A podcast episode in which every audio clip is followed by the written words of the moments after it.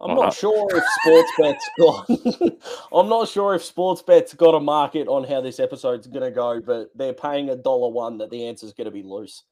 This this is going to be a real make or break for the people that listen to the long versions. I'm sure because we've got a hard hitting question for all 32 franchises, and if we can get through it drama free, I will be genuinely shocked. But Smithy is here alongside us. He was on time tonight, which we love. How are you, mate? Always on time. And uh, if by your default or your you know your definition of something going wrong bt not listening and playing PlayStation while we record, then uh, Sportsbet have already paid out. or his laptop just shits itself and we lose him at some point. So you're under the pump tonight, Bubbles. How are you? Yeah, good. Uh, bad things coming through. So I've obviously had some tech difficulties. Daz has had some troubles on the bus today. So Smithy, you'll be next. yeah, well, I think I'm ready to tell that story on the podcast. But let's just say I'm happily going to retire from public transport very quickly. Pressure uh, makes well, diamonds, boys.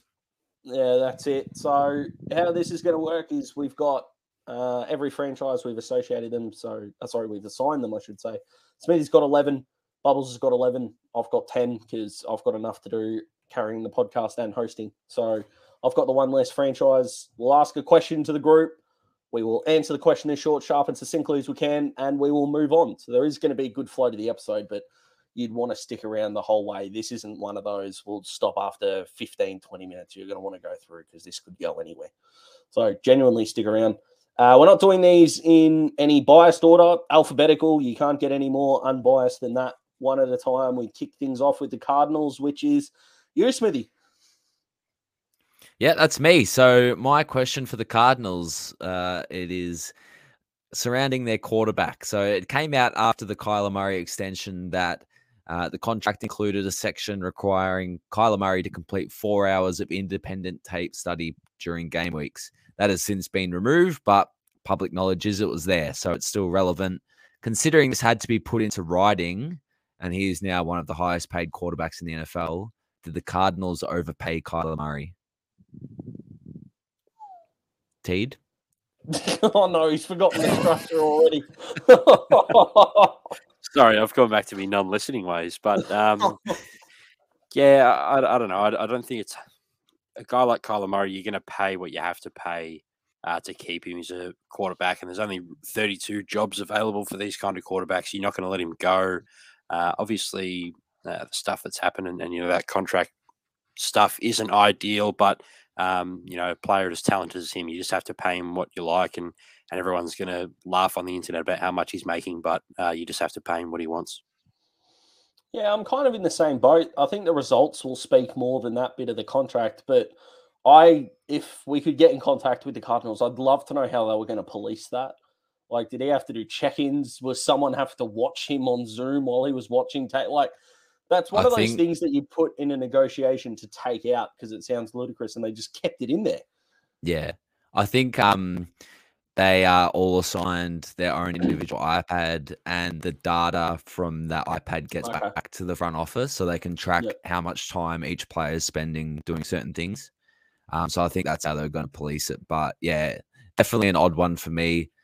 I'm I'm a big Kyler Murray fan, so I don't think they overpaid him. But um, if he comes out and underperforms this year, the spotlight is going to be firmly on his back. Mm. And he was the inaugural winner of the worst pick six award for last year. So the Falcons first up. So take it away, mate. Yeah, for the Falcons, the question uh, I want to ask is Does this team have the worst quarterback situation this season and also moving forward? The three quarterbacks they've got on their roster at the moment Marcus Mariota, Felipe Franks, and Desmond Ridder. Obviously, Marcus Mariota, who's been around, he's a bit of a veteran. Um, he's probably going to start the season, but he's not a guy that's going to be there long term. And um, I think they know that. He probably knows that uh, deep down. Felipe Franks is being used more of a, a tight end, kind of um, like a Taysom Hill kind of guy, I think, at the moment. And then they've also got Desmond Ridder, who uh, is a third round rookie and um, you know history tells us he's he's not really going to have success with the Falcons. There's been 28 quarterbacks drafted in the third round since 2000. Um, in the, in those 22 years, only three of those 28 players have become Pro Bowlers.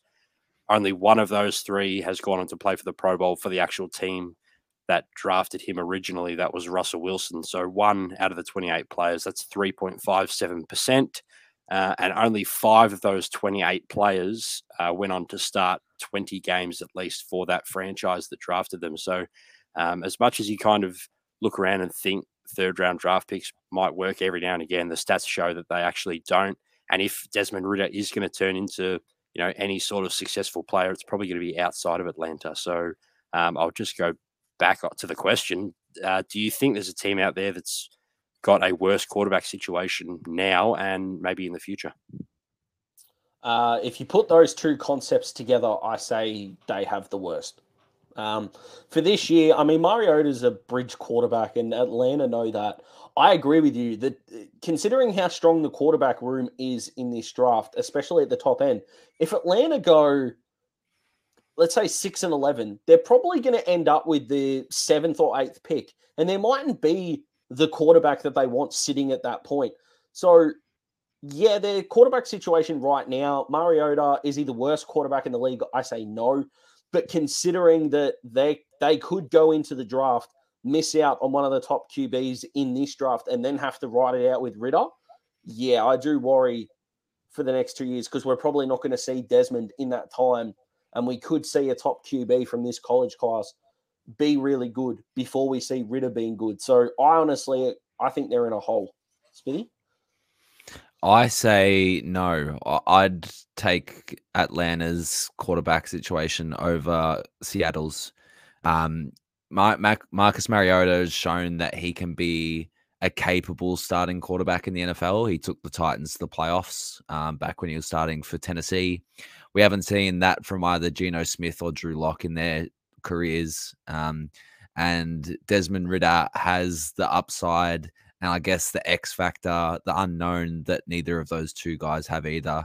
So I think for the fact that Marcus Mariota has the highest floor of the four quarterbacks and Desmond Ridder has the highest potential, I'd rather their situation over Seattle's. And but you'd probably flip them this time after the draft, wouldn't you? Because Seattle are going to get a better QB. You'd think coming out of the draft. You'd you'd think, but that's mm. that that you know that's sort of the hypothetical. Um, yeah. You know, yeah, I'd I'm looking at this year, and look if if Seattle can get a Bryce Young and uh, or a CJ Stroud, then yeah, maybe it changes my mind. But still, rookie quarterbacks really struggle, as we've seen, apart from Justin Herbert. So, um, you know, I'd still prefer Atlanta over Seattle at the moment. Mm. All right, beautiful. I like it. Uh, let's go to the Ravens. Uh, that's me, your island team, Smithy, and I. We've all started with quarterback, so I'm going to do it as well. Is Lamar Jackson's MVP chances underrated? I, I, I promise this is the only punting statistic that I'm going to use here, or gambling statistic, if you like. He is the equal 11th favorite right now, which to me is astounding. So I've got no problem with Josh Allen, Tom Brady, Mahomes, Rodgers, Herbert. You'd expect that, maybe a Joe Burrow. But he's equal with Kyler, Jalen Hurts, and Derek Carr. And Dak is uh, has, is cheaper to get the MVP than Lamar. And Bubbles, I love you, but that's ludicrous. Is he officially in the dark horse candidacy? Because if the Ravens are going to be as good as I think they're going to be, he is going to be up there in the MVP race. So is he being disrespected in this case? Yeah, considering they're one of my Super Bowl picks, and yeah, that, that's crazy. Um, I think if he stays healthy, and I know that's obviously a massive asterisk, but if he stays healthy, he is a way better quarterback than Kyler Murray, Jalen Hurts, and Derek Carr. He's more dynamic. He's won the man's won an MVP before, so yeah. He's showed that he can do it. So that's crazy and no disrespect to Matthew Stafford, but if going on a Super Bowl run doesn't win you the MVP, are you really going to win the MVP the, the next year? Like, how often does that happen in the NFL? And he's paying six more bucks in this case. So a bit more Lamar love from me and Smithy. What about you, Bubbles? Yeah, well, as Smithy said, he, he's done it before. He, he's already done it. He's got one up on those other guys he's roped around. Uh, it maybe it's a bit too much to ask coming into this year. Um, obviously coming off an injury, and and they are lacking talent at wide receiver, I guess you could say. But um, yeah, a lot of his MVP performances came, or his MVP season. A lot of his performances was him rushing the ball, and and we all remember how remarkable that season was and how memorable it was. Um, and you know, everyone wanted to call him a running back, but if all he's got to do is run the ball like that, we know that he can do that. Um, he's certainly going to put up the stats. It'd probably, um, obviously, going to depend on how everyone else goes, but maybe too much to ask in his first season back. Um, but yeah, at that kind of odds, it, it's it's just value, and Daz loves value.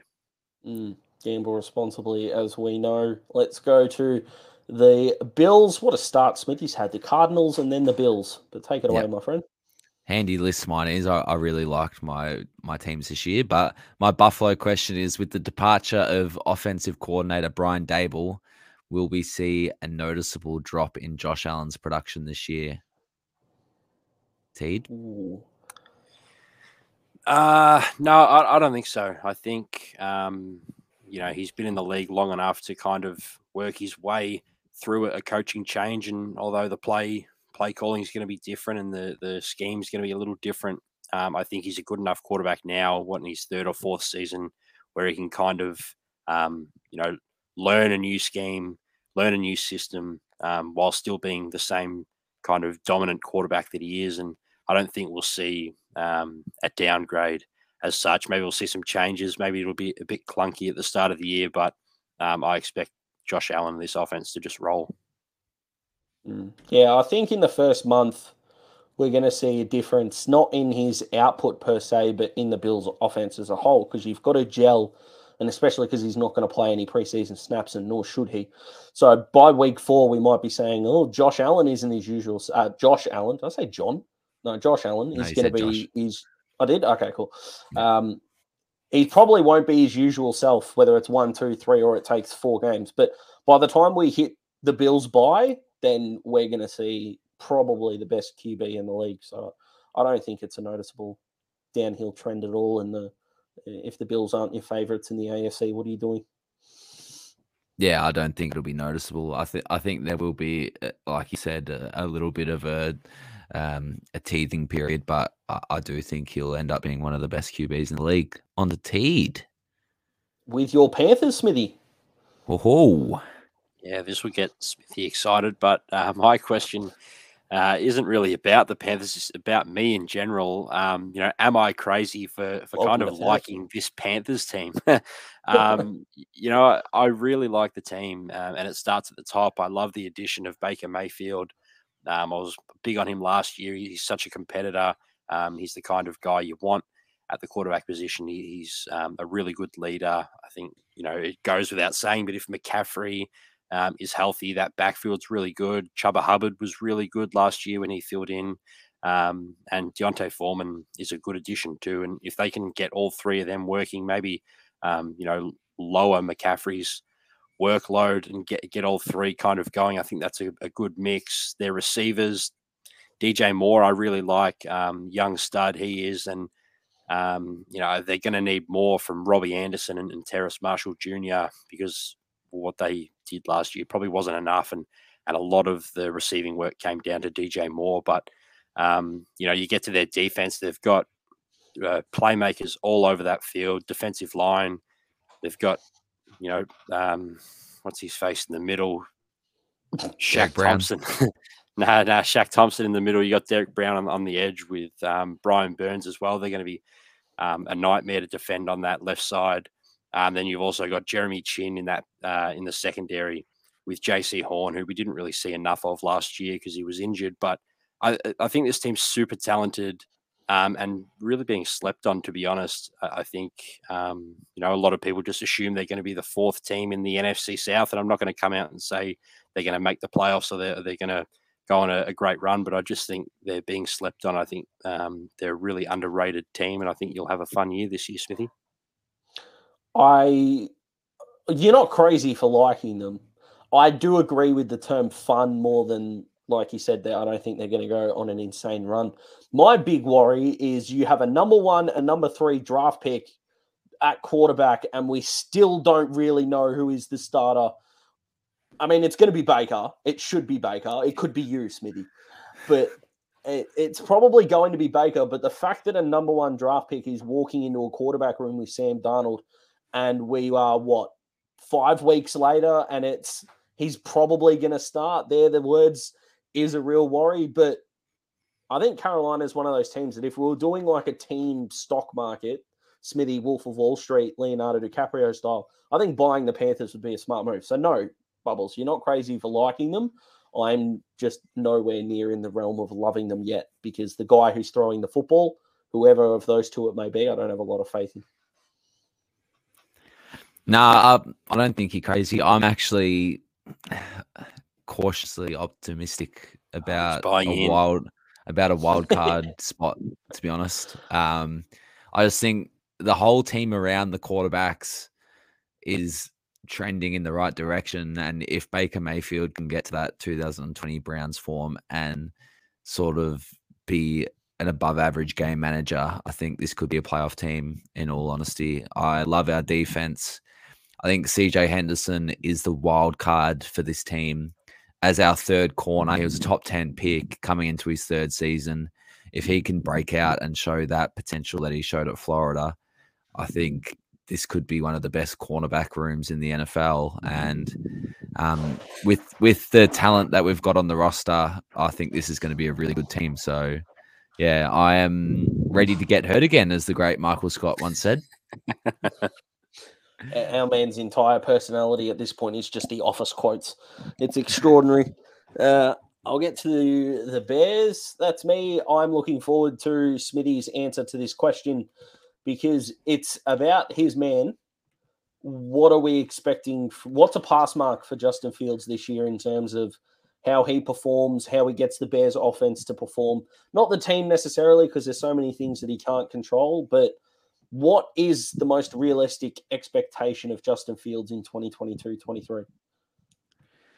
It's so hard to project Justin Fields' season because his front office has put him in arguably the worst position I've ever seen a front office put a second year quarterback in.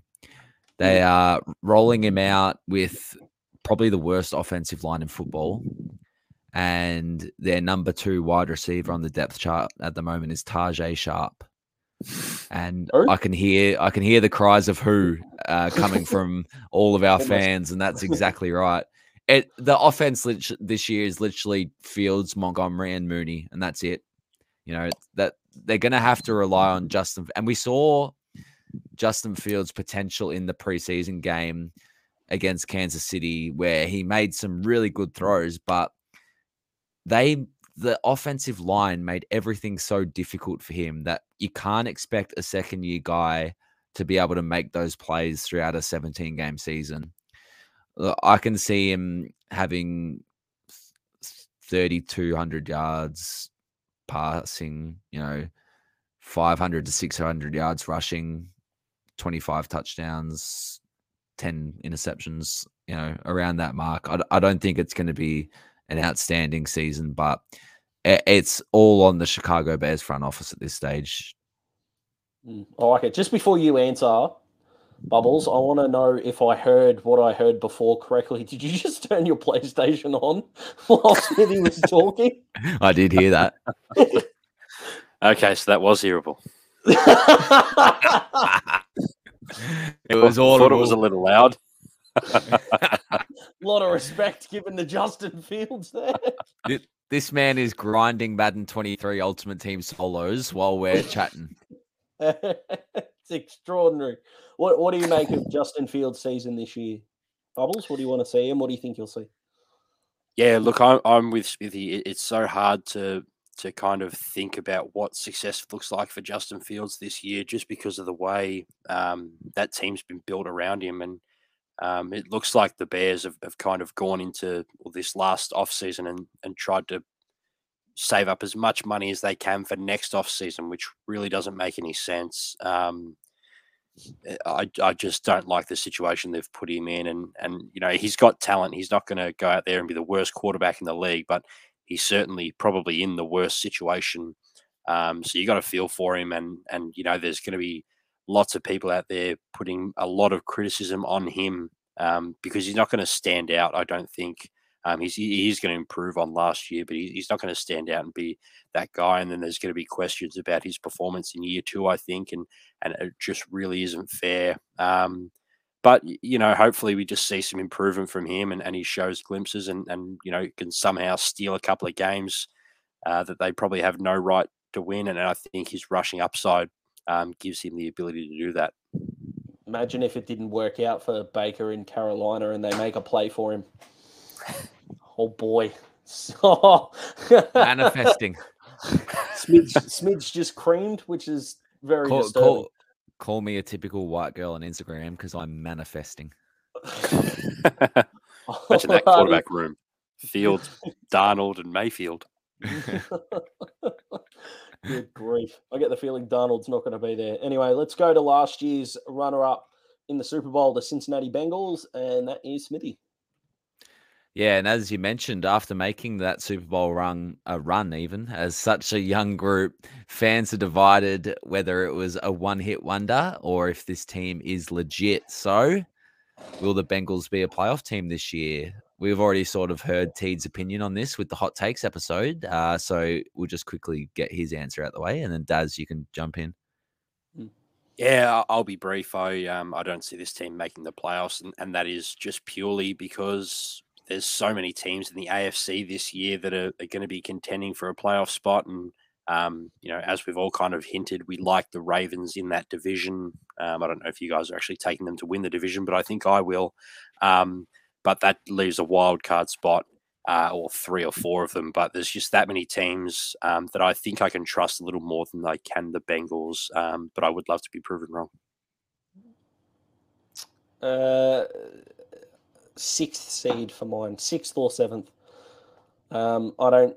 I think the Ravens do win the division, so they obviously won't be um, a massive feature up the top end. But I don't see perhaps the depth in the AFC that T does now. Of the teams that didn't make it last year, you've probably got Denver and the Chargers as the two standouts that have got to come in. So teams have have got to make way, and I think the Steelers and oh, the Raiders are going to be pretty good too. So it, yeah, okay, maybe it is a bit more clogged than I initially gave it credit for, but I don't think the Browns are going to do anything special, regardless of how long Watson's out for, because he needs time out plus time to get used to it, and by then I think the season will be over.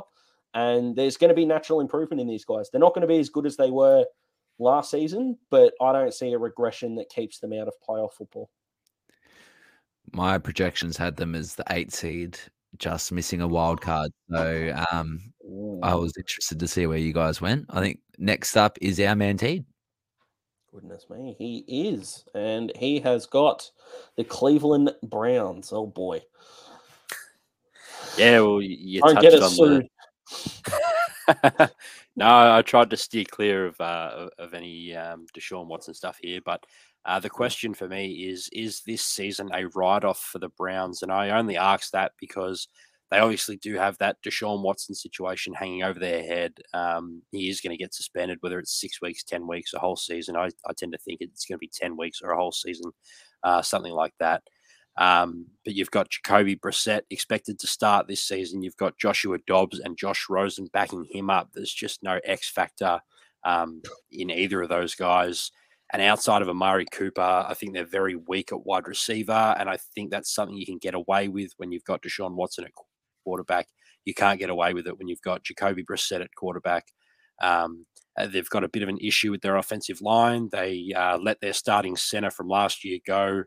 They had Nick Harris waiting in the wings, and he um, did his knee in the preseason this week, so he's going to be out all year. And, and although I think that offensive line is probably their strength and, and a way they're going to find a bunch of their wins this year, um, it, it's it, it is a, a bit of a weakness that center position. The AFC, um, as I as I keep saying, is stacked in my opinion, and um, I just feel like it, it is a bit of a write off for the Browns, and they don't even have their number one draft pick um, or their first round draft pick because they've traded that with Deshaun Watson as well. So apart from you know young players being developed this year, I, I don't see Cleveland really gaining anything from this year. Well, I think it's up to them whether they want it to be a write off or not. And what I mean by that, before anyone goes, yeah, no fucking shit, is if Deshaun goes for anything longer than double digit weeks, so more than half of the season, then I think they should trade for Jimmy G and go, Jacoby can't be our starting QB because Deshaun's going to be there for a while. So they're not going to tank and draft the quarterback, I don't think.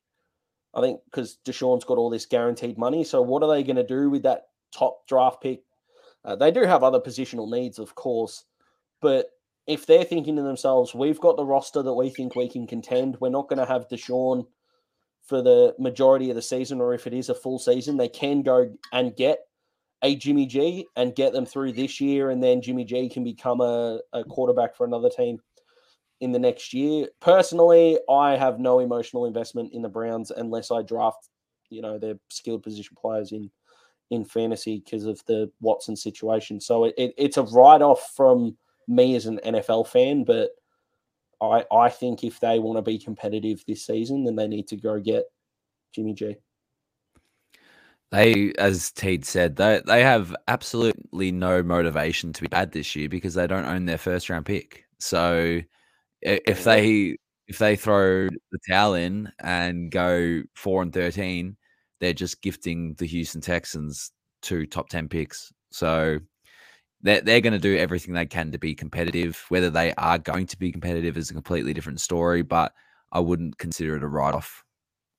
Mm. I like it.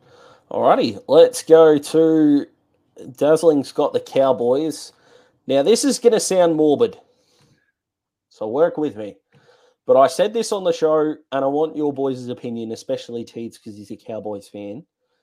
But is the biggest thing that's holding the Cowboys back, instead of it being Mike McCarthy, is it Jerry Jones?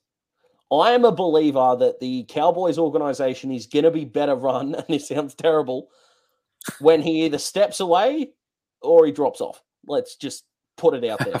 Oh, I don't think he's stepping away. So I, th- I think he, I think he is a bigger issue than the coaching hire because I think under new ownership they'll realize that they're good but not good enough, and I think that's the worst thing you can be in professional sport because you can lull yourself into thinking you're better than you are, and you might end up being miles away. And that's kind of how I see the Cowboys, considering they're in a weaker division. What do you think? Yeah, I, I think you're probably right. Uh, I don't think Jason Garrett and Mike McCarthy are, are, two of the greatest coaches of all time, to be brutally honest. But yeah. at the same time, I don't think if they had better coaching, it would guarantee them success because we've seen them beat up a weak division over the last few years, but not perform in the playoffs. So I think it does come back to roster construction and ownership. So yeah, I, I think you're probably right. Yeah, well, um, it, it, has been an issue for a long time. Jerry Jones just sticking his nose in. Well, I mean, it is his business, so you can't uh, blame him for doing it. But yeah. but it's just like you could just imagine the power you would feel if you did own a football team, and and you know the right thing to do is just to give that general manager spot to to a guy who actually um, knows what he's doing and who who that job should go to. But you know, I think they they kind of put someone else's name there, and he just does all the stuff behind the scenes. But I think you're right. It is it, it isn't great for this team that um, the owner is essentially the GM, and and you know just about the only one in the league. I think I can't think of another one off the top of my head, but um, it is an issue, and and the Cowboys are always going to have um, these players that are on the big bucks. Uh, Dak Prescott's on a big deal. I don't think you can knock that. As I said at the start of the show, you're going to pay your quarterbacks what they're worth and, and what they want, but You've got players like Ezekiel Elliott on Bitcoin um, because Jerry Jones loves his guys and he loves his players and he's happy to keep them around. And and I think um, he just kind of lacks that business kind of sense. I think he's more emotional and, and passionate, but um, you know you can't knock him for that. But in, in terms of business and performance wise, it, it is a hindrance to this team. Yeah, my overriding point is because he probably doesn't have the time, not necessarily to fully tank and rebuild. I'm not suggesting strip away the organization, but I don't think there are enough non playing people in the Cowboys organization that disagree with him because he doesn't have the, the time to put in a few good years to re-establish themselves as a uh, as a top NFL team. So it sounds like I'm wishing death on the man. I'm really not. That's not what I'm doing, but that's the observation that I've made. So let's move on before I get a uh, defamation case against me. You'll be on the news tomorrow. Yeah, bloody oath. As Daz wishing Jerry would drop. No, goodness me. Smithy, take it away with the Broncos before you fellas never see me again.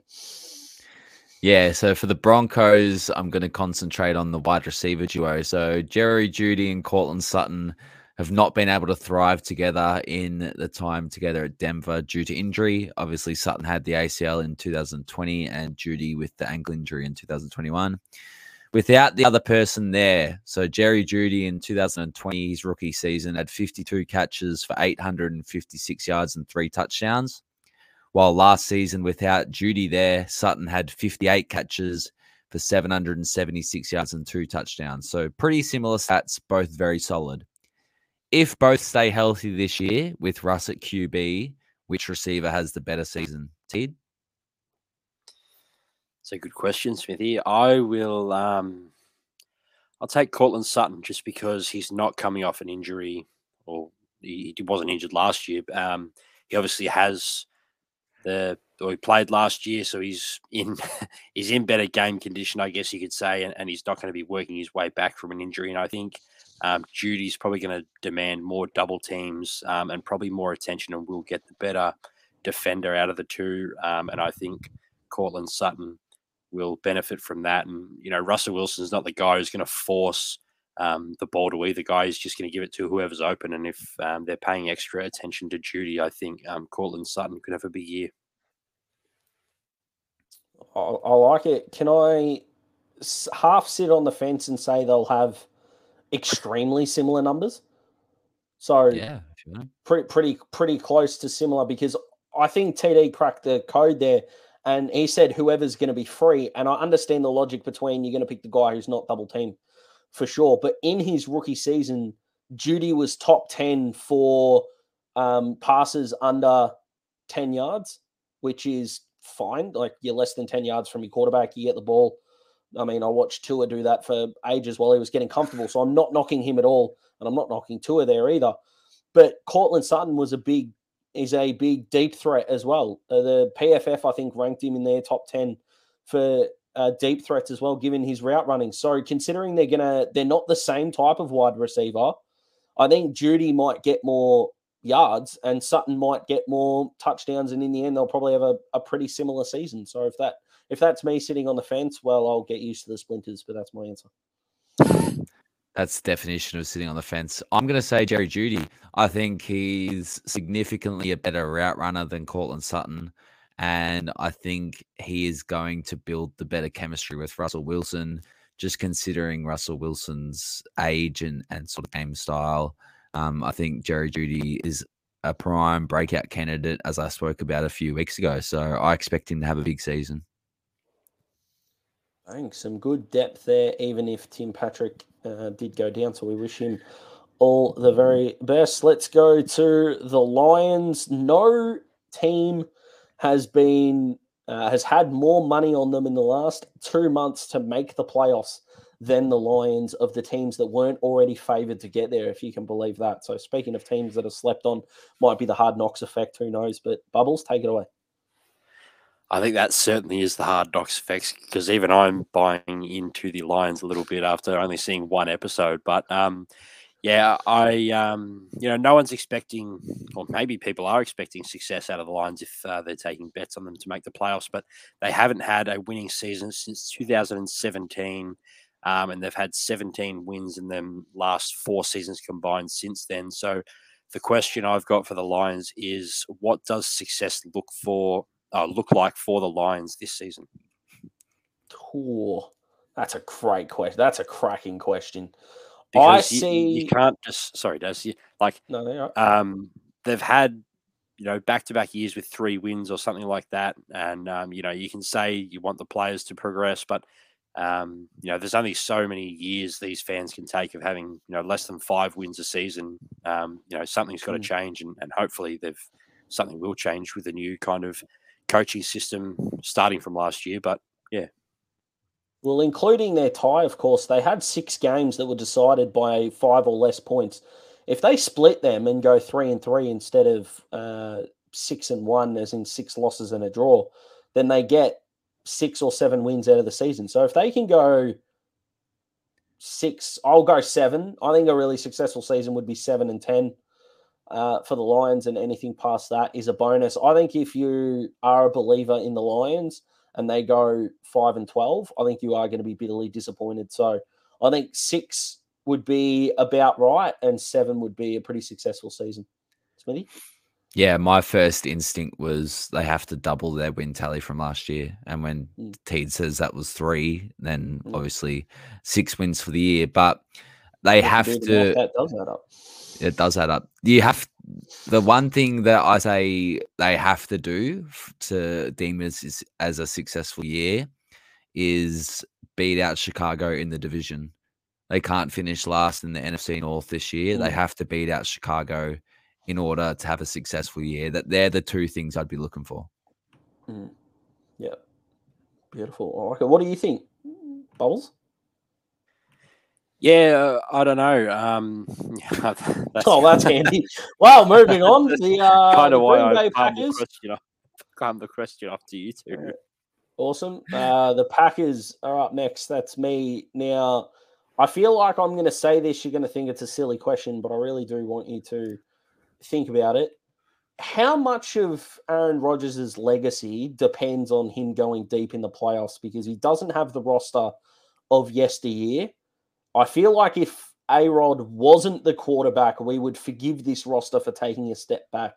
But considering the off field drama that he's gone through pretty much since COVID hit, and yeah, he had more stuff but, uh, behind that, but we can only focus on the recent. Do we start to think of him as anything different than what he is if he can't take this Green Bay team to a winning playoff game? Nah, I honestly think his legacy's fairly set in stone now. To be honest, forget.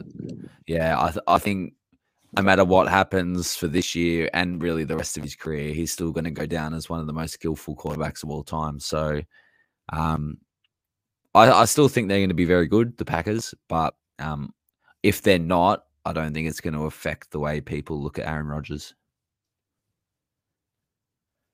I agree. Um, yeah, I, I, just think he's always probably going to have that thing lingering around um, that he lost three or four championship games in a row, and and you know that's nothing you can do about that now. But um, you know, I'll I'll probably you know I'll go out and say he's probably the best quarterback I've ever seen play.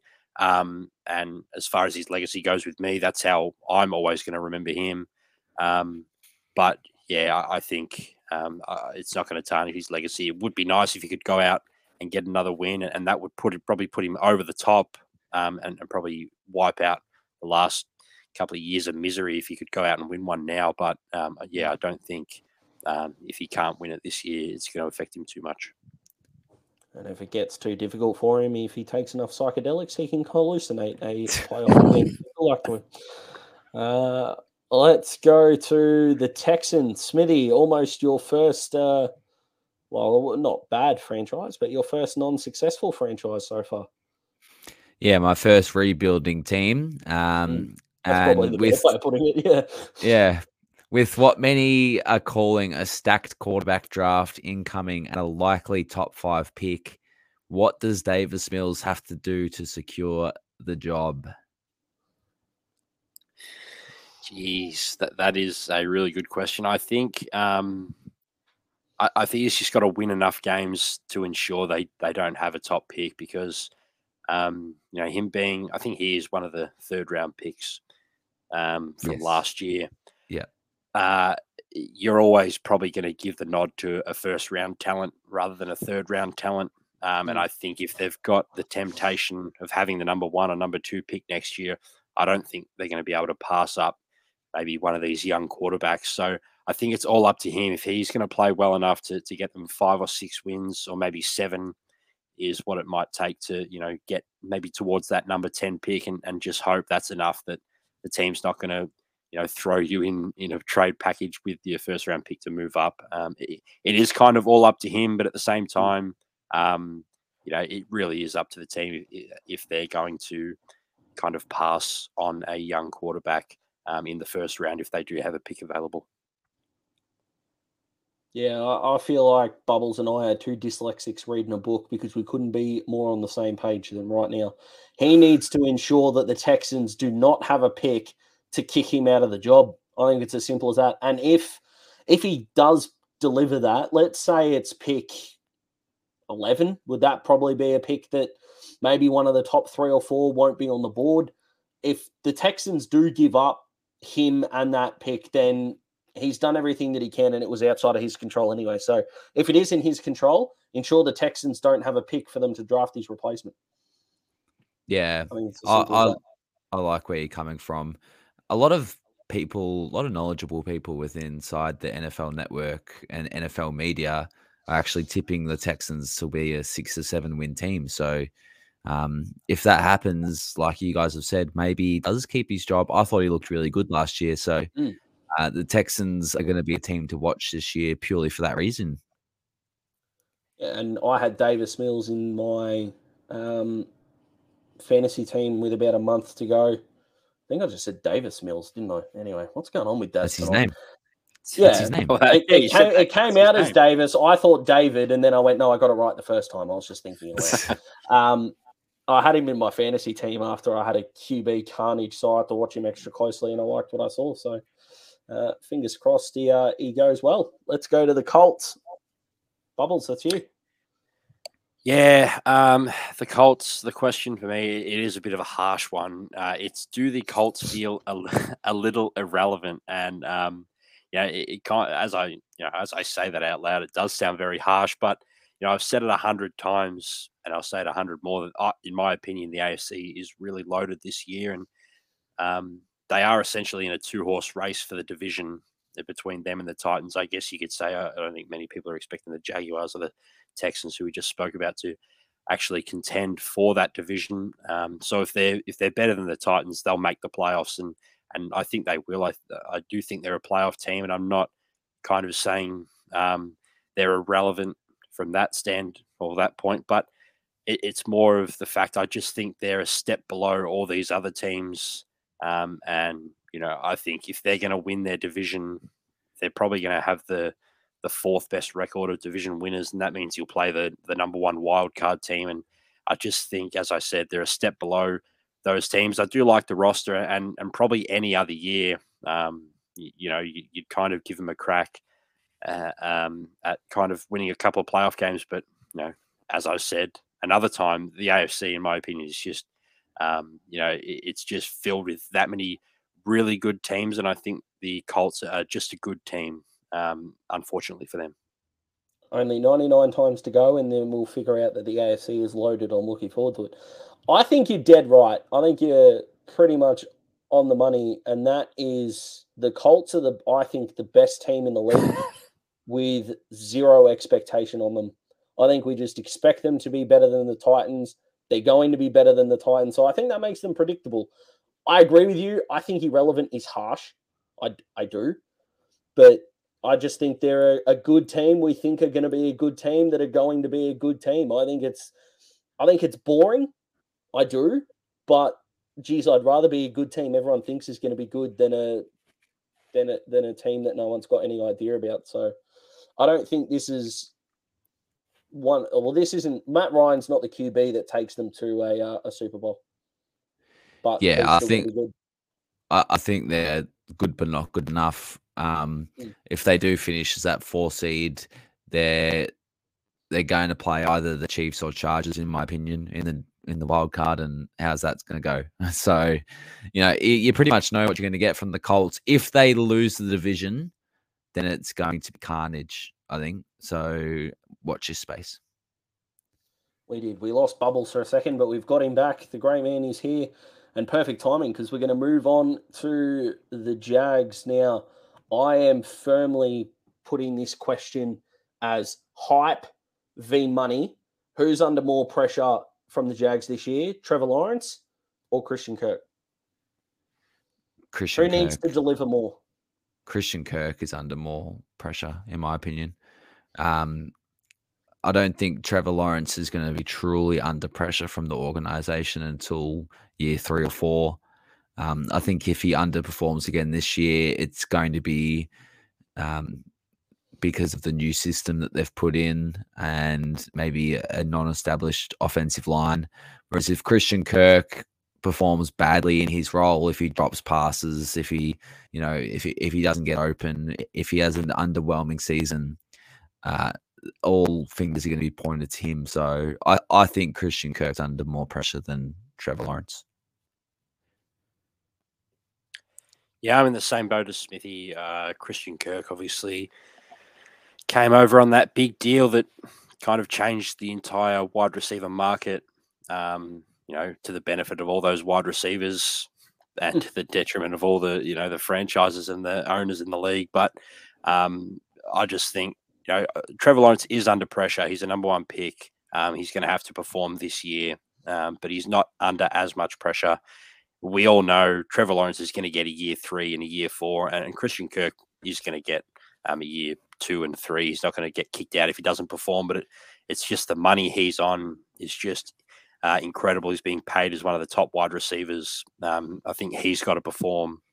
And they kind of go hand in hand, I guess. If Lawrence is going to perform, I think um, Christian Kirk will play a big part of that as well. Mm. I think they're one of the worst teams in the league that has expectation on them. I think it's extraordinary, the Jags, but that's what happens when you've got uh, two top draft picks and, of course, Christian Kirk. So let's go to the Chiefs. How in the hell has Smithy had such a good list? This is extraordinary. It won't happen again. But take it away, mate. Yeah, so after losing Tyrann Mathieu and Tyreek Hill, the Chiefs drafted four potential starters in the first two rounds of the NFL draft. So out of those four, obviously Trent McDuffie, George Karlaftis, Sky Moore, and Bryan Cook. Who has the most impactful rookie season and why? I think one from Smithy. I'm going to go with Sky Moore just because, um, you know, I really like. I mean, I, his name is uh, well, it's what attracts me to him. It's just such a cool name, and um, you can kind of what's that got to do with his output? well, you can you can just see, um, you know, if you got a cool name, it, it, does help.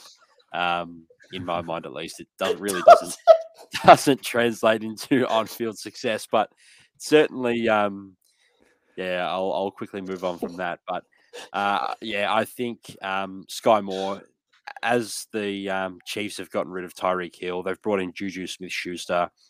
Uh, he's probably going to perform pretty well, but I don't know if he's he's your number one wide receiver. He probably comes in as number one, and Sky Moore might be your second or third target. But I think um, you know this is a passing offense. They're always going to be with Patrick Mahomes, and I think um, you know, having Sky Moore in there, highly talented player, he's going to work well with Patrick Mahomes, and I can see him having a good season. I like it. I, I if you had asked me this before the preseason, I would have agreed with you. But I'm going to go with Carl Karlaftis because the Chiefs in second halves of games were ranked as the I think it was the eighth worst team when it came to QB pressure.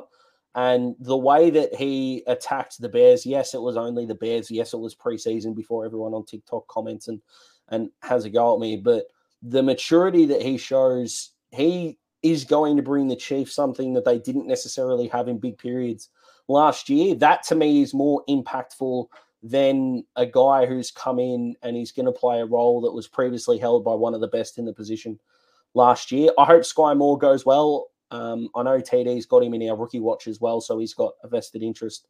But uh, gimme George. You don't see the name George because apparently names mean something now, and I think he's not as appealing as. No, I've got to be honest. It's not the sexiest name, George, but it's a bit old fashioned, which I like. But three sacks in the preseason. He looks ready to go. And uh, yeah, I, I liked what he did. So I'm going to go with him. Yeah, he was very good against the Bears. But I'm going to go the Duff Man, Trent McDuffie. Um, I was very high on him coming out of Washington in the draft. I think him landing with the Chiefs is the Chiefs is the perfect spot for him. Uh, he doesn't have to be the number one corner with L'Jarius Sneed still on the roster. Um, and I think he's a playmaking defensive back, and they are so uh, they are so important in the NFL these days. So I think Trent McDuffie's going to have a massive rookie season. I like it. We've got our own Chiefs rookie watch now, which is good. Uh, TD is pretty high on the Raiders, so it's probably good for him that he has got them. So, what have you got for us, mate? Yeah, I was glad to find the Raiders in my list uh, among all the other teams I've had to speak Fan- on. the so fantastic far. squads you've had so far. Yeah, I've, yeah. I've been, been given a good hand tonight, but um, you know, I think I'm really high on this Raiders team.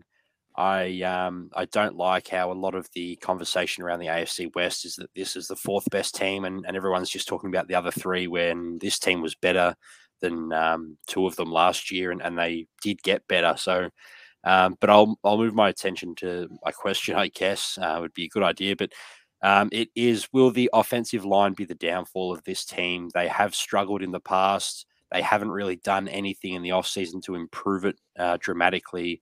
Um, and if there is one thing that could go wrong for this team, I think it's the offensive line.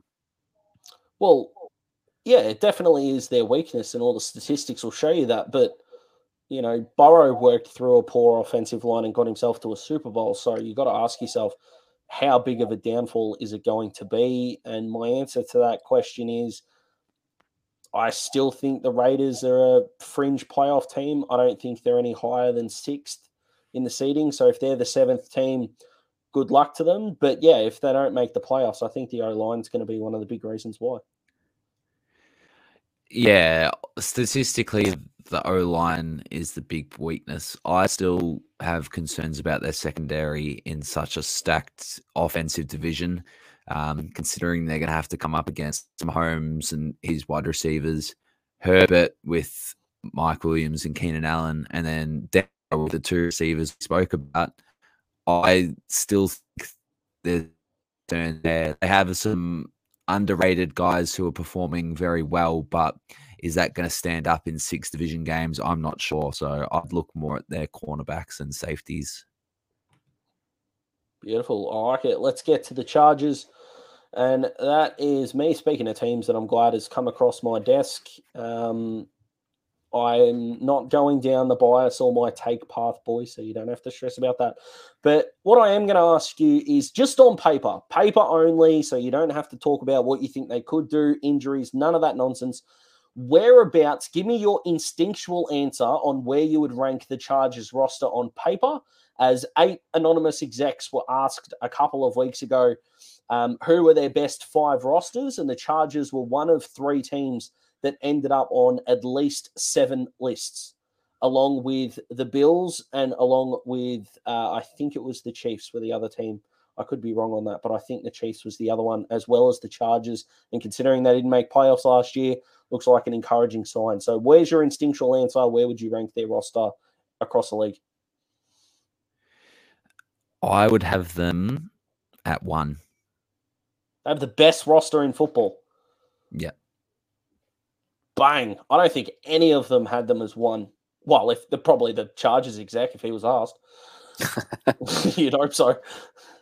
I think they have a better offensive line than Buffalo.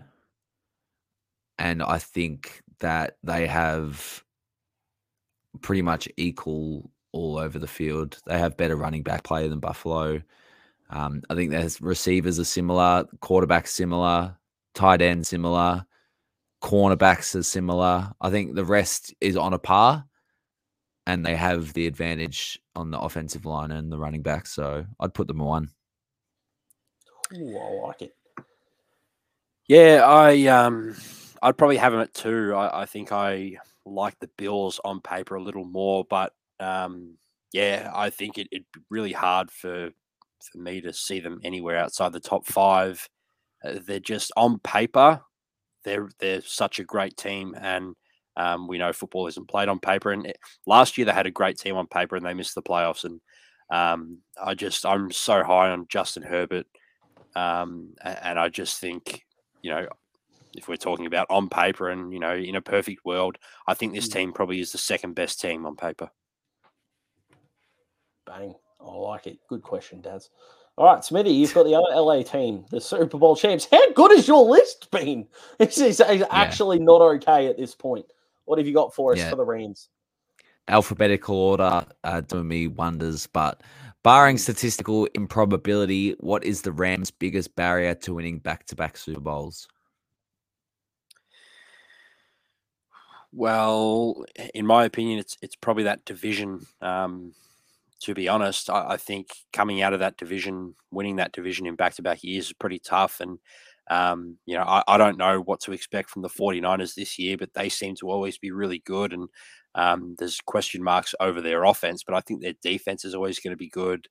Um, I won't throw Seattle in there because they're um, obviously going to have a bit of a yeah, down year this year. But, but you know, the Cardinals, they're improving. They've got Kyler Murray on a long term deal now. They will miss DeAndre Hopkins um, for the first little portion of the season, but I think um, you know the only issue they would have is if maybe they went 0 and 6 in the division, um, I think, and missed out on a playoff spot that way, or um, just didn't get that home playoff game. Because I think we saw last year um, they got their home playoff game against the 49ers and, and they only just won that game. If they didn't win the division and say the 49ers had home field there, I think the 49ers win that game. So um, I think they really have to win that division. And, and as I said, the only way they don't is if they don't win their division games.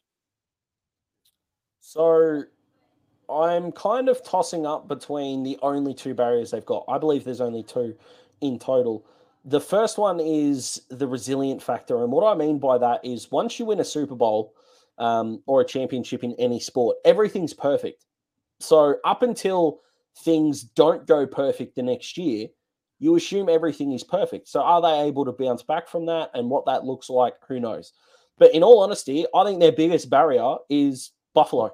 I think this is a team that with two minutes and eight seconds left in a Super Bowl, were not in front and they got over the line. If they play the Bills, who I think are the best team in the AFC, that's the barrier. I think they're clearly the best team in the NFC, and it's not particularly that close for me. The, their biggest barrier is who they play in the AFC. Their biggest barrier would be the best team in the AFC. Best team in the AFC is Buffalo Bills. Yeah, I struggled with this. I think their only real barrier is injury and we've already seen it in the offseason with Jalen Ramsey questionable for week one with a shoulder injury. That leaves a massive hole already. Um, Cam Akers is coming off an Achilles tear. Allen Robinson's coming off an injury riddled year. So I think if they were to be hit with some injuries, that's an obvious barrier. But um, I struggled with this question for sure. I like the theme of some of your questions, boys. You don't know the answers, so you're outsourcing them to us. I like it. All right, Bubbles, you've got my Dolphins, so I cannot wait to either blast you or compliment you, even nothing in between, because that's what fucking Dolphins fans do, apparently. I've been around them on social media enough, so hit me. Should yeah. Skylar Thompson start? Yes. No, I'm kidding. You no. read my mind. no, um, shut the up. The question, the question yeah. around the Dolphins is um, Is it fair to say Tua is playing for his job this season? I think that seems to be um, the consensus. I, I guess the, the Dolphins have done a lot to try and get him talent, and um, you know, I, I, guess you could say they haven't been thrilled with his first couple of seasons, and that's probably not fair on him because he hasn't been in the best situation. Mm. Um, hasn't had many playmakers. The run game hasn't been able to get anything out of. Um, you know, maybe it is harsh to say he is playing for his um, career, at least at the Dolphins this season. But is it fair to say that? Yes, straight up. And I like him. But yeah, he absolutely is. If if the Dolphins are okay with injuries on offense and we're not generating scores, then yeah, he's in big, big, big trouble. Now, there are pockets of fans that uh, have already traded him away in their minds and are waiting for the next QB to come in. And the Dolphins, I don't think, are going to be bad enough to get one of the top QBs without trading upward. But yeah, if Tua can't get it done with this roster on offense, then he's I don't think he's a Dolphin from from here on out. But on the flip side, I think he will be good enough. Will either be um, will be so close to the playoffs. Whether we get there or not, I don't know. My instincts say no, if I'm being a realist. But if we're less than a game out from the playoffs, I think it's a tick. But yes, he's playing for his career. Yeah, he, he is playing for his career. Um, the, front office pretty much took Tyreek Hill and said, "This is your last chance. If you cannot succeed with arguably the most quarterback-friendly wide receiver in the NFL, uh, in terms of just his pure speed and ability to get open. If you can't produce a high powered offense with the weapons we've given you over the last two seasons, you're not the guy for us. Um, so, absolutely, he's playing for his career in Miami. Mm. Yep. Tade, do you reckon? Yeah, I think he is. I've been a big um, advocate of that kind of ever since they, you know, went all in in free agency and got him all these weapons. I've kind of um, lived by uh, the idea that uh, it's now or never with him, and and he'll come out of this season, you know, and the Dolphins will be happy with him, or the Dolphins will probably be without him. Mm. Yep. All right, let's go to the Vikings. Um, I'm kind of struggling with the Vikings a little uh, in terms of because I know I think they're going to win the division. I know that the only two people that seem to think that are me and Colin, but I said it first, so if he's jinxed it, it's his fault.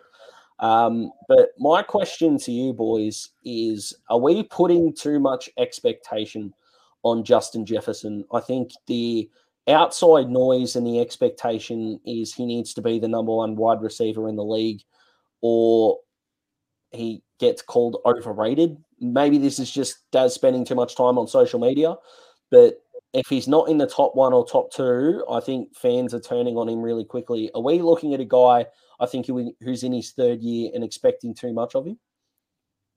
Well, I said he'd have 2,000 receiving yards, so I might not be qualified to answer this question. Um, but that was me tipping him to do it because of his talent, not expecting yeah. him to do it and criticizing yeah. him if he doesn't. I think if anyone calls this guy overrated, they just don't know football, and it's mm. as simple as that. And we should not be listening to their opinion because yeah. get off Twitter, guy, guys. I'm hearing you. yeah, because this guy is incredible. So there should not be any pressure on him performance wise. We should just appreciate what he does. Yeah, I think uh, you never really th- think of it like that when you um, are looking at young players like that. But uh, it is a good point. You do kind of uh, expect him to be the best wide receiver in football, and it is only his third season. Um, and so that is a lot of expectation to kind of throw on a, a young player like that, and and probably unfairly, but um, I've got no doubts he'll he'll um, have a great season. Fantastic. All right, let's go to all the sucks. Justin Jefferson fatigued is going to be Smithy with Justin Herbert last year. He's going to get him out of the league if he can. All right, let's go to all the new teams. Let's start with the New England Patriots, and that's you, Smithy. Yeah. So my question is: Does Bill Belichick's legacy as a coach save him, him save him from credit as uh, criticism as a GM? Uh, I've got some examples here. So they traded his first ever first round pick, which was N'Keal Harry, for a seventh. Uh, he gave Jonnu Smith a four year contract worth $50 million to be a backup tight end who only caught 28 passes last season. And he traded Shaq Mason to Tampa Bay for a fifth round pick, even after uh, Mason had an 82.5, uh, 85.2 PFF rating and was ranked fifth among offensive guards coming into the coming season. There are just a few of Bill Belichick's let's call them mistakes as a GM. So, uh, does his legacy overall as a coach um, save him from criticism? Yeah, I think he, it does. And, um, you know, the Patriots and, and Belichick have never really been great drafters. And um, I know a lot of people want to say that, you know, Tom Brady carried Bill Belichick or, or the other way around. Um, I, I, think they they worked really well together, and, and Bill Belichick's such a great defensive minded coach that um, it just took him having who, who, turned out to be the greatest quarterback of all time on his team uh, with, with a good enough defense. Um, and, and, it obviously worked, but uh, drafting uh, never really has worked for them. And, and, you know, no one really does criticize him, which I've never really thought of. Um, but yeah, I think you're right. Uh, his legacy kind of does save him from criticism, I guess. I'm going to give you a short, sharp, and succinct answer that we know and love at TDs and threes. It doesn't make a difference because this is his last year as an NFL coach. What? Is he retiring? 2023 24, Bill Belichick will not be coaching the New England Patriots. So let's move on. Why was that not in the, why was that not in the hot takes episode? Well, that is, now. That, the, pe- that is the one people of the, have heard it. That is one of the spiciest takes I've ever heard. Well, there you go. And when All it right. comes true, this will be replayed forever. Let's go to the New Orleans Saints, and that's TD. What do you got for us, mate? Yeah, uh, with the Saints, um, I'm, I'm just gonna. I've got three concerns, three main concerns with the Saints. I just want to know which ones you guys would be concerned with the most. Uh, the first is uh, Jameis Winston coming off a torn ACL. Uh, he did only play the seven games last year, and you know a lot of a lot of people were surprised with his performance. But um, I, I think it was a very small sample size, and him coming off a knee injury is a bit of a concern for me. The other one is Alvin Kamara. Um, he's going to have that suspension hanging over his head the whole season. Uh, who knows if he is going to get suspended or if it is going to be this year, but it's going to be hanging over his head, and there's no guarantee he's going to be available all year. And the third one is Michael Thomas. Um, you know, he's obviously been such a great receiver in the past, but hasn't played a full season since 2019. He actually had 150 odd catches or, or just under that in that season, but obviously hasn't played much since. And, and you know, two to three years is a long time in football, and, and no one really knows what Michael Thomas we're going to get. So, which one of those three concerns you boys the most? I, think this is a pretty easy one to answer, and it's Alvin Kamara because the other two are in the players' hands. So if Jameis has done everything right and can get back after his injury, then it'll take care of itself. If Michael Thomas gets a good run with injury, he'll take care of himself and he's in control of what happens. Alvin Kamara has no control over what happens with the suspension. So I think that's the biggest concern because we just don't know what's happening. Neither does he. And that's got to play on a player unless you're a sociopath. Yeah, my biggest concern for them is Jameis Winston's health because we all what happened to New Orleans once Jameis Winston got injured. It sort of just all unraveled after that. So um, if he doesn't come back 100% or if his knee's not right and he misses time, I don't trust Andy Dalton to lead them to wins. So uh, it's Winston for me. And T, do you want to go with Michael Thomas just to reel off that none of us can agree on anything? I I just want to stay as far away as Michael Thomas, as far away from him as possible. Um, since he was on my fantasy team the last couple of years, and just has, has really let me down. So I, I don't really want to talk about him. First Alright, round pick, fair by the way. Still one. All right, let's go to I like the flex. Let's go to the Giants. Is there is um Brian uh is be uh, well I don't think it was him. Let me start that again. Is Brian Daboll under the least amount of pressure out of everyone associated with the NFL? Coach or player, is there anyone under less pressure this year than him? Um, I don't know. There's a lot of people to be associated in the NFL. Um.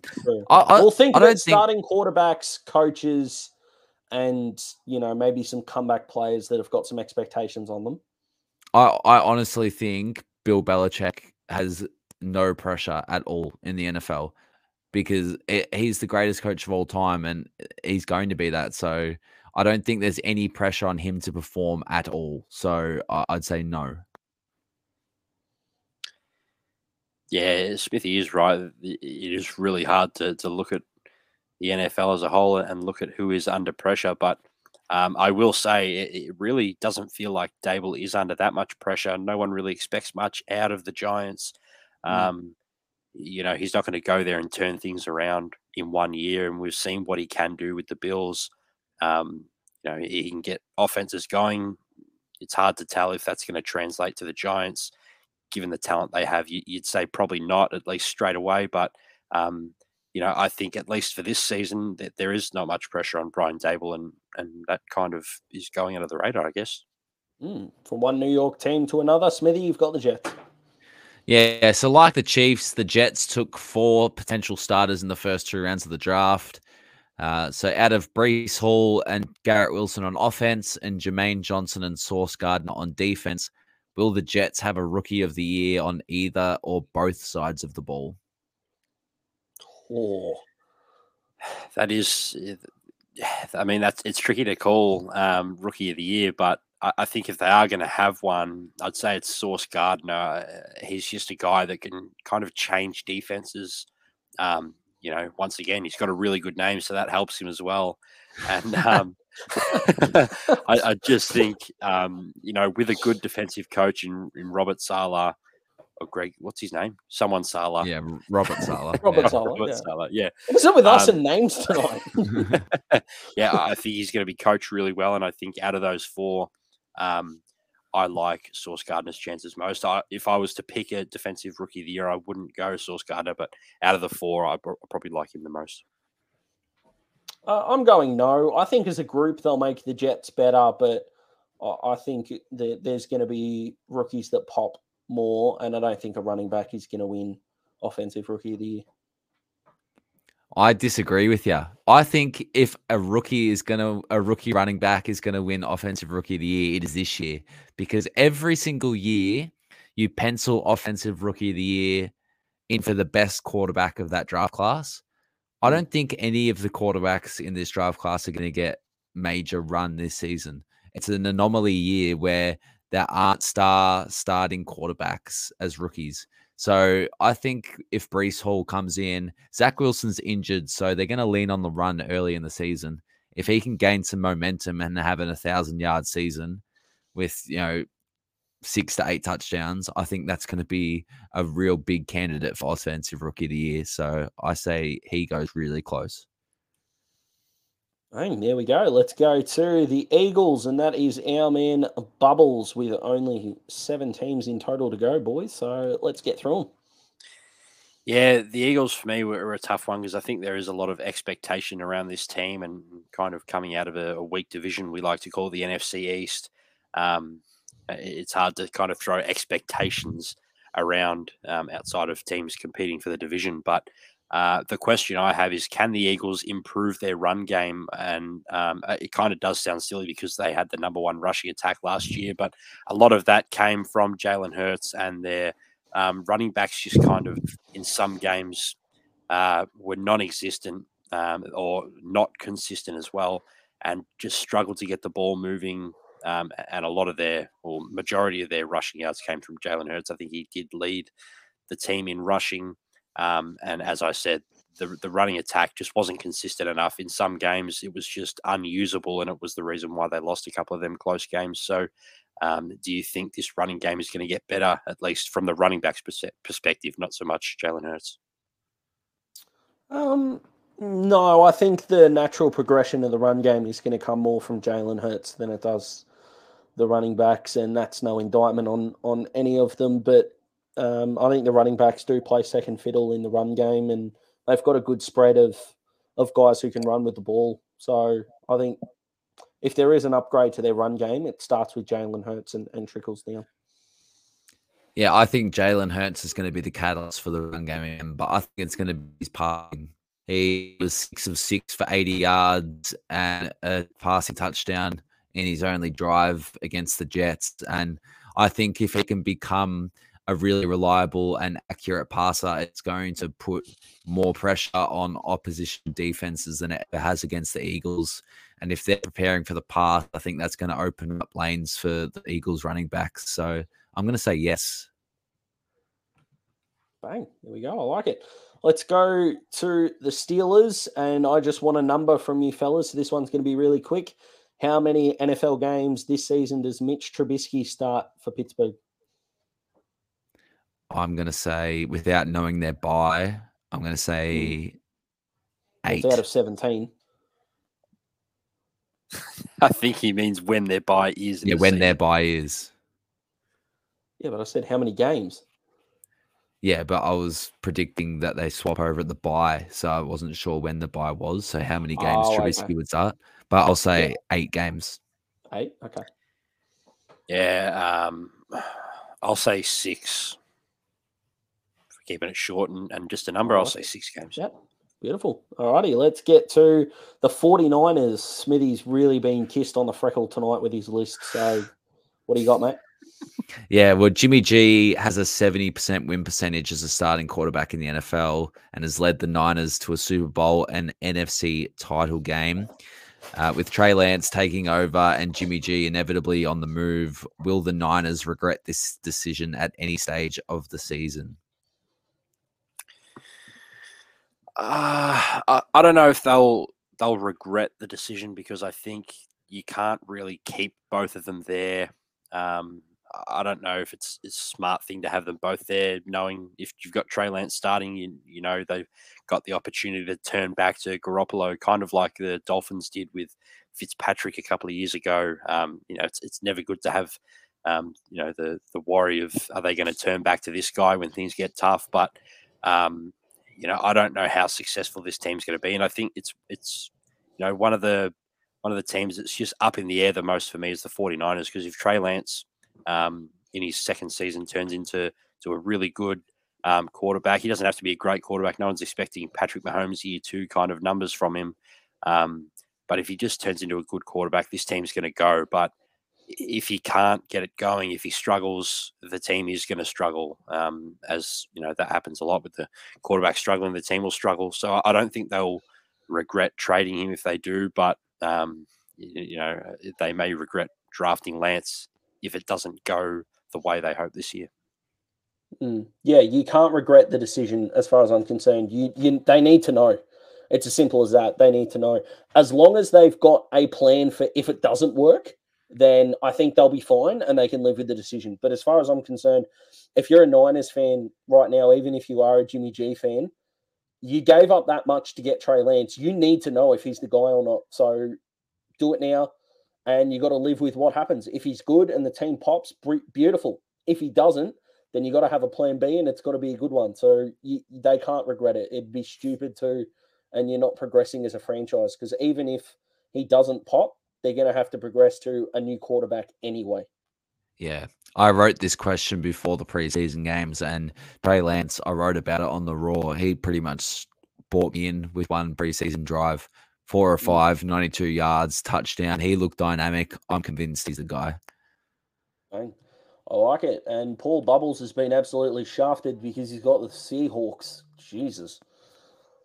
Yeah, well, no one can accuse me of uh, making this list or, or adjusting the teams in this list because I certainly wouldn't have picked these teams. But um, this is a man that did also pick the O line and D line in order for breakout candidates. So who's to know? Uh, maybe they do think I've got I've had some part of, of, uh, of this sick thing that's happened to me today. But um, the Seahawks obviously traded away Russell Wilson, which I thought was was kind of a good move for them. You may as well get something while he's still worth something. They cut Bobby Wagner, and it kind of um, felt like they were they were going full rebuild, um, and then they kind of you know stopped there. I thought they would have traded away maybe Tyler Lockett. Um, you know, they re-signed a couple of guys that I, I really didn't see them re-signing, and it feels like the front office is afraid to go full rebuild. Uh, so the question for the Seahawks is: Do you think it's better off for them to go full rebuild? Yeah. Yes. Of course. Of course they should. It, they're how much of this roster is going to be on the next Super Bowl winning team. And when we say the next Super Bowl winning team, I think you've always got to have a four to five to year window when you ask this question. So, how much of the roster is going to be there? I would highly suggest, especially amongst their most talented guys on the roster now, or the nucleus of their roster now, is not going to be as many uh, as people think. So, yeah, they need to go full rebuild mode, and and uh, good luck to them. I disagree pretty strongly, to be honest. I think they've got quite a few of the right pieces around, but their biggest hole is at the most important position, and that's quarterback, which is obviously makes them, um, you know, not not a viable playoff team this year. But Jamal Adams is, you know, right in his prime. DK Metcalf is right in his prime. Jordyn Brooks is a breakout candidate, not even in his prime yet. They drafted two offensive linemen who are going to be in their prime in the next few years. They drafted a running back you know, I, I think if they get one of the best quarterbacks in the next draft and they perform as a rookie, this team's going to be right back into contention. So they don't need to bottom out at all. I think their rebuild on the fly is going to work. Hmm. I mean, they're going to bottom out this year anyway. So maybe they're further in the rebuild than I think, but we'll wait and see. Uh, oh, it's me. Um, Tampa, cheapers. Um, this is going to, I, I think this sounds strange. You guys can obviously correct me, but is this the most boring a Tom Brady team has been coming into a season? Because, yeah, they've had a lot of injuries, but the retirement, the unretirement, and I hope everything's okay with Tom because he's taken some time out of the game. But I feel like this is the least amount a Tom Brady team has been talked about leading into a season. So, what do you guys think about it? Is the talk justified, not justified? Smithy's already shaking his head. This is absolutely not the most boring Tom Brady team he's ever been on. Some of those New England No, no, no. Is it teams. the amount of boring? Sorry, boring is in the media attention, not boring is in the the squad itself. Oh, okay. All right. Yeah. So, um, I- Irrelevancy, then maybe, maybe not boring, if I can use a, a bubbles term. Potentially, I, I I feel like not many people are talking about the Bucs, and I said this in my hot take that people just assume they're going to be good because Tom Brady come back, whereas I'm not so sure about that. So, yeah, potentially. Yeah, I um, I haven't really thought about it, but you aren't really hearing much out of the Bucs, and, and maybe that is because Tom Brady's taken some time off, and um, and you know things are happening there. But I, I just you know never really thought about it until now. But you are right that this team isn't getting much attention at all, at least lately. Um, and so yeah, I think in terms of you know storyline and season hype, I, this could be one of the lowest hype seasons for Tom Brady, which is odd. Yeah, it's very odd. All right, Smithy, your last team, the Tennessee Titans, a bit of a punishment for your excellent list. Yeah, uh, probably my least favorite team on this list, to be honest. But uh, what is it going to take the, for the Titans to give Malik Willis playing time this season besides an injury to Ryan Tannehill? I, I think turnovers. Um, I really like this um, Titans defense. Obviously, last year they played really well, and in that playoff game, they they really um, shouldn't have lost. I think their performance is going to go uh, lost as the years go on. How good that performance was from them, but I think the Titans organization will get extremely frustrated with Tannehill if, if he you know can't hang onto the ball, throws a, a plenty of interceptions, um, you know, fumbles the ball. I think there's only a certain amount of turnovers you can have um, if that defense is playing good and keeping them in games. If Tanner Tannehill's the reason why they're not winning those games, I think they'd be more than happy to move on. So I think um, you know turnovers are key if Malik Willis is to see the field, and um, you know I think based off what we've seen from Ryan Tannehill over the years, there's a good chance uh, there'll be plenty of them. Two words: common sense. Tan- Tannehill's not their next Super Bowl winning quarterback, so let's see what the kid's got. I don't think they're going to do it from week one, and technically, I don't think they should. But the, if it's an ugly start, then I, I'm a fan of throw the kid in the deep end and see what he's got, especially since he's got, you know, uh, Derrick Henry as a pretty good chop out for the run game. So for me, common sense, I think he needs to play this season. If it's not pretty early, then post buy. Because if the Titans think that a winning season, a wild card spot, and dropping out of the first week of the playoffs is good enough, they're kidding themselves. yeah, I think Blake Willis showed in his first preseason game that he, he's nowhere near ready to start an NFL game. Um, Mm. he, he struggled a fair bit, and although he showed great flashes, there was a few really awesome flash plays from him. Uh, just the fundamental things weren't quite there. So I think development is going to be the main thing. If he can rapidly develop in practice and push Ryan Tannehill in practices, I, I think they'd be willing to throw him out there. There we go. Last question. Last one. TD, you are like a right wing activist naming things he hates about America because you're going to finish with Washington. well said, Daz. that was good from you. Um, yeah, we've seen, you know, Ron Rivera has been the coach of the Washington football team or the Washington Commanders over the last two years. Um, we've seen we've seen two separate um, performances from their defense. Obviously, uh, 2020 they were really good defense. Um, you know, top five in a lot of categories. But last year they, they fell off drastically, and they were actually bottom five or bottom ten in, a- in a bunch of categories. And um, you know, it, it wasn't. You know, it was a it was a big difference between the two years. And I'm just wondering which defense do you think we're more likely to see? I don't think they're going to get as good as they were in 2020, uh, 2020, and I also don't think they're going to be as bad as they were last year. But which um, which year do you think this defense um, is going to play more like? I guess. I do feel for the Commanders a bit because they they copped the brunt of the Smitty curse. They were so good, and then Smitty jumped on, and then they became terrible. um, so I do feel for them. I think they are closer to last year, but it was a, a downfall. I can imagine if I put a number to it, I would say at best maybe 14th would be a really good defensive year, and worst case, I mean they could be bottom five again.